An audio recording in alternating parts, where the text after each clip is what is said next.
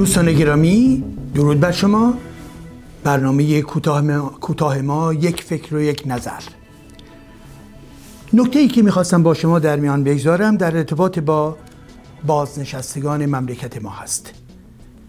ما در ایران بیش از 6 میلیون مستمری بگیر سازمان تامین اجتماعی داریم که در اون میان یک میلیون و هفتصد هزار نفر بازنشسته هستند. و اخیرا در برابر مجلس بازنشسته ها پدران و مادران این جامعه پدران و مادران مادران بزرگ این جامعه آمدن و در برابر مجلس جمهوری اسلامی اعتراض کردند نه آفرین بر اونها. در چند شعار کوتاه اونها اعلام کردن خواستای خودشون رو که این خواستا خواستای کل جامعه هستش. چه گفتند؟ حقوقهای نجومی فلاکت عمومی. هر کدوم از این بازنشستگان حدودا چقدر می‌گیرن؟ مبلغی حدودا یک میلیون و 500 یک میلیون و 600 هزار تا می‌گیرن. و این یک مبلغ بسیار نازل هستش. نمی شود با این زندگی کرد.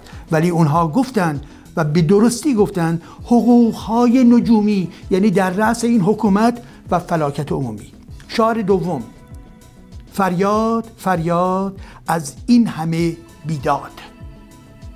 جمهوری اسلامی یک بیداده. فریاد فریاد.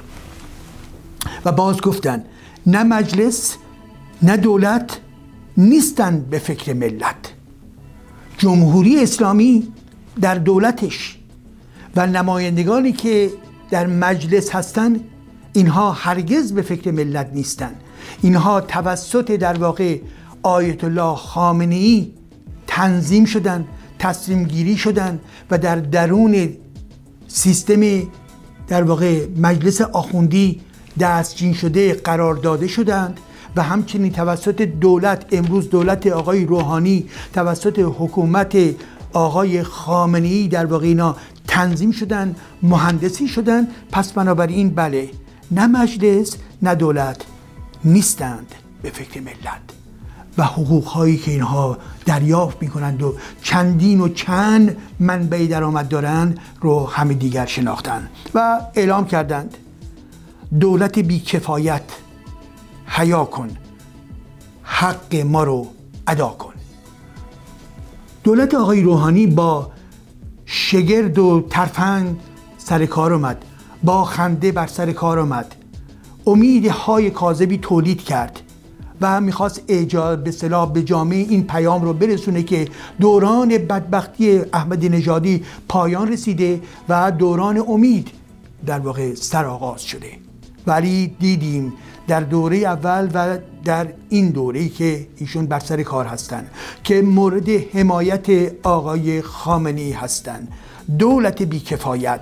کفایت این دولت چیست؟ در تمام زمینه های اقتصادی محیط زیستی مسئله عدالت مسئله مناسبات با کشورهای همسایه مسائل مربوط به زنان. در هر زمینی که شما نگاه بکنید جز بیکفایتی جز در واقع خرابکاری کار دیگری نتونسته بکنه. دولت بیکفایت حیا کن حق ما رو ادا بکن و مردم می‌دونن که جمهوری اسلامی نمی‌تواند حق اونها رو ادا بکنه. این رو می‌گویند فقط برای افشا. بله مسئله اساسی این هستش که بازنشستگان کشور ما حق دارن که چنین فریاد بزنن و آنچه که بیان می‌کنن بیان یک واقعیت در این جامعه هستش. پس بنابراین جمهوری اسلامی در برابر کلیت ملت ایران و از جمله بازنشستگان ایران ما قرار گرفته است. به این حکومت و دولت هیچ امیدی هرگز نمی‌توان داشت. موفق باشید.